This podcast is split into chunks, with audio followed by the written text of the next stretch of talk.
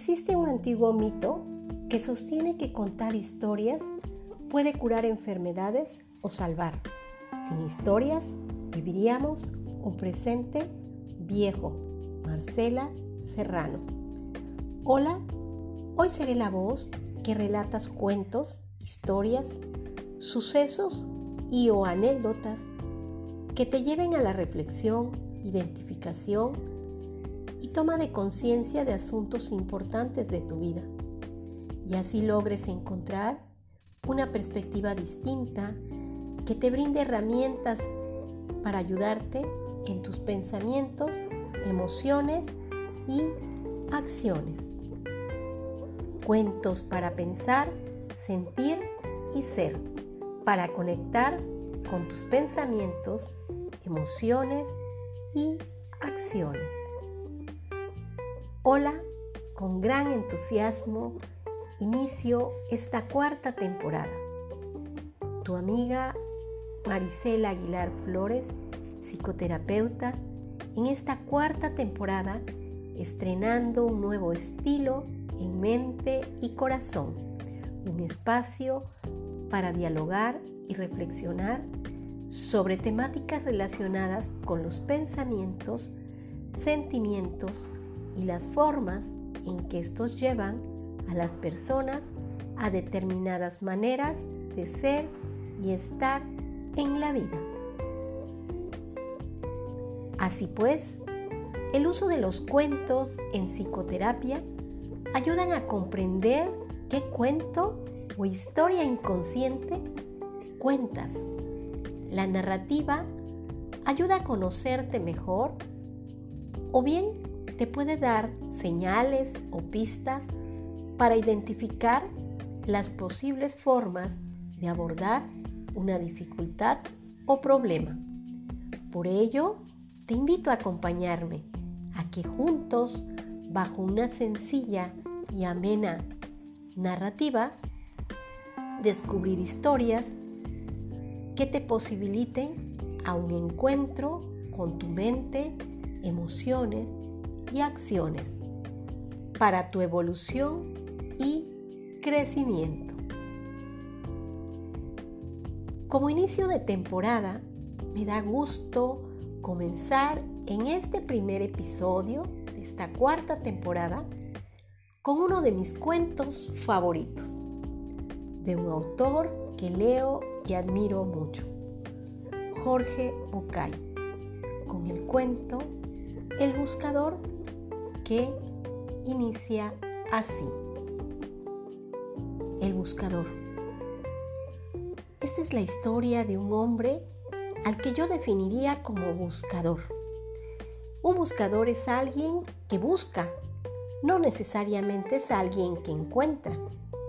Tampoco es alguien que sabe lo que está buscando. Es simplemente alguien para quien su vida es una búsqueda. Un día, nuestro buscador sintió que debía ir hacia la ciudad de Camir. Él había aprendido a hacer caso riguroso a esas sensaciones que venían de un lugar desconocido de sí mismo. Así que dejó todo y partió. Después de dos días de marcha por los polvorientos caminos, divisó Camir a lo lejos. Pero un poco antes de llegar al pueblo, una colina a la derecha del sendero le llamaba la atención. Estaba tapizada de un verde maravilloso y había un montón de árboles, pájaros y flores encantadoras. Estaba rodeado por completo por una especie de valla pequeña de manera lustrada y una portezuela de bronce lo invitaba a entrar. De pronto sintió que olvidaba el pueblo y sucumbió ante la tentación de descansar por un momento en ese lugar. El buscador traspasó el portal y empezó a caminar lentamente entre las piedras blancas que estaban distribuidas como por azar entre los árboles. dejó que sus ojos, que eran los de un buscador, pasearan por el lugar. Y quizá por eso descubrió sobre una de las piedras esta inscripción. Abedul Tare vivió ocho años, seis meses, dos semanas y tres días. Se sobrecogió un poco al darse cuenta de que esa piedra no era simplemente una piedra, era una lápida y sintió pena al pensar que un niño de tan corta edad estaba enterrado en ese lugar. Mirando a su alrededor, el hombre se dio cuenta de que la piedra de al lado también tenía una inscripción. Al acercarse a leerla, descifró, Lamar Calip vivió cinco años, ocho meses, tres semanas. El buscador se sintió terriblemente conmocionado. Este hermoso lugar era un cementerio y cada piedra una lápida. Todas estas inscripciones similares, un nombre y el tiempo de vida exacta del muerto. Pero lo que le contactó con el espanto fue comprobar que el que más tiempo había vivido apenas sobrepasaba 11 años. Embargado por un dolor terrible, se sentó y se puso a llorar. El cuidador del cementerio pasaba por ahí y se acercó. Lo miró llorar por un rato en silencio y luego le preguntó si lloraba por algún familiar. No, ningún familiar, dijo el buscador. Pero, ¿qué pasa con este pueblo? ¿Qué cosa tan terrible hay en esta ciudad? ¿Por qué hay tantos niños muertos enterrados en este lugar? ¿Cuál es la horrible maldición que pesa sobre esta gente que lo ha obligado a construir un cementerio de niños. El anciano cuidador sonrió y dijo, puede usted serenarse, no hay tal maldición. Lo que pasa es que aquí tenemos una vieja costumbre, le contaré. Cuando un joven cumple 15 años, sus padres le regalan una libreta como esta que tengo aquí colgada del cuello. Y es tradición entre nosotros que a partir de entonces, cada vez que uno disfruta intensamente de algo, abra la libreta y anote en ella, a la izquierda, qué fue lo disfrutado, a la derecha, cuánto tiempo duró ese gozo ¿Conoció a su novia y se enamoró de ella? ¿Cuánto tiempo duró esa pasión enorme y el placer de conocerla? ¿Una semana? ¿Dos? ¿Tres semanas y media? ¿Y después? La emoción del primer beso, ¿cuánto duró? El minuto y medio del beso, dos días, una semana. ¿Y el embarazo o el nacimiento del primer hijo? ¿Y el casamiento de los amigos? Y el viaje más deseado y el encuentro con el hermano que vuelve de un país lejano. ¿Cuánto duró el disfrutar de estas situaciones? ¿Horas? ¿Días?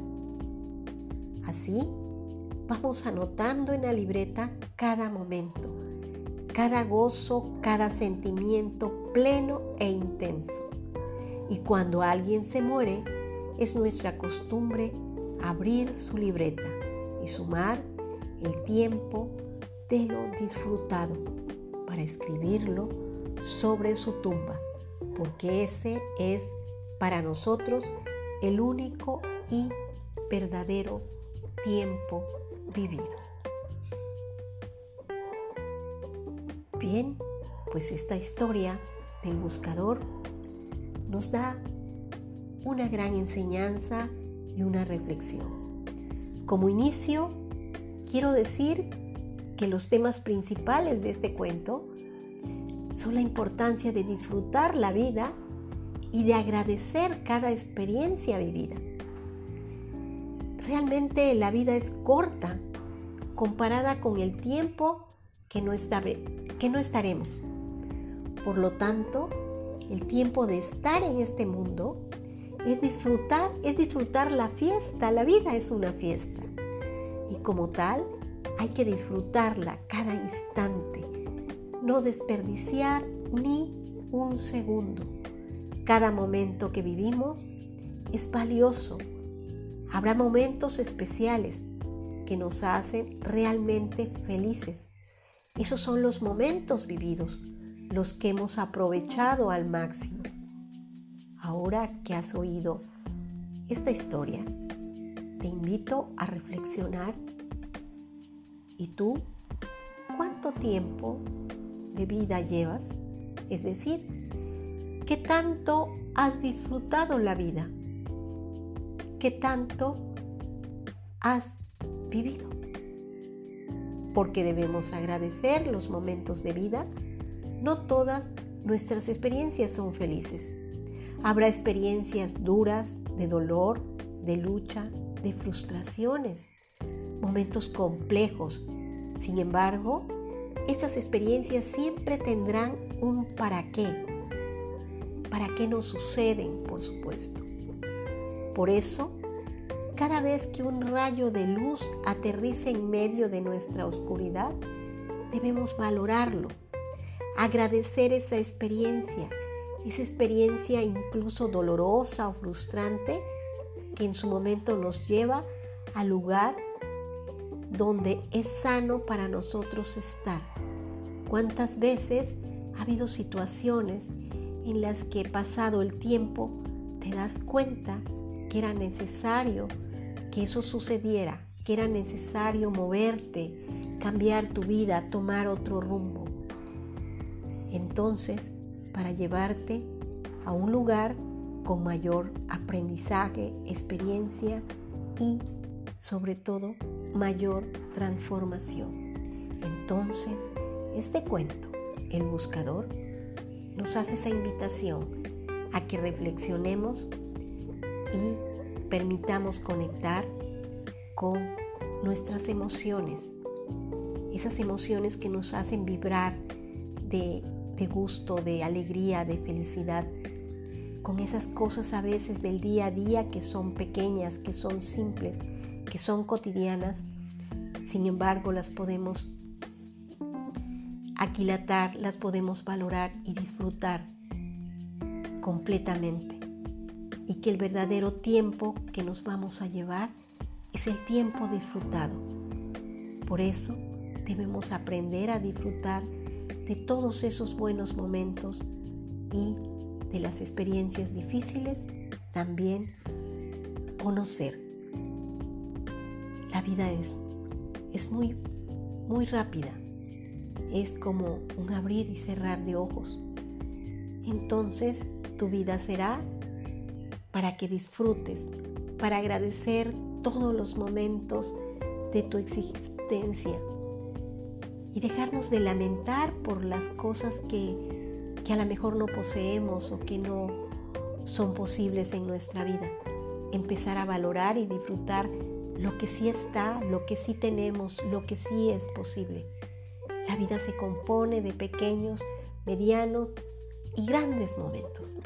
Entonces, si buscamos únicamente que aparezcan los grandes momentos, nos vamos a perder esos pequeños instantes que acumulados a lo largo de nuestra vida son los que le dan ese sentido, son los que nos da esa vida realmente vivida y disfrutada.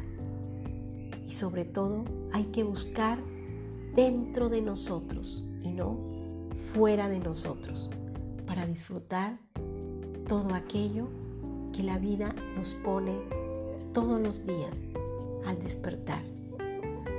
Para finalizar, espero que te haya gustado el cuento para reflexionar que te he traído hoy y con ello haya contribuido a que valores y disfrutes más tu vida.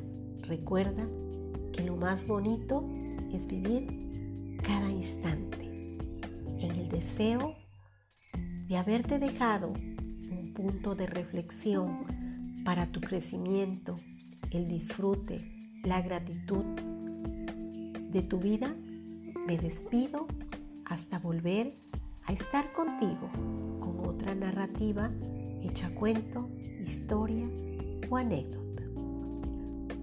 Cuentos para pensar, sentir y ser. Un encuentro nuestra mente, emociones y acciones para nuestra evolución y crecimiento. Hasta una nueva historia en donde volvamos a coincidir.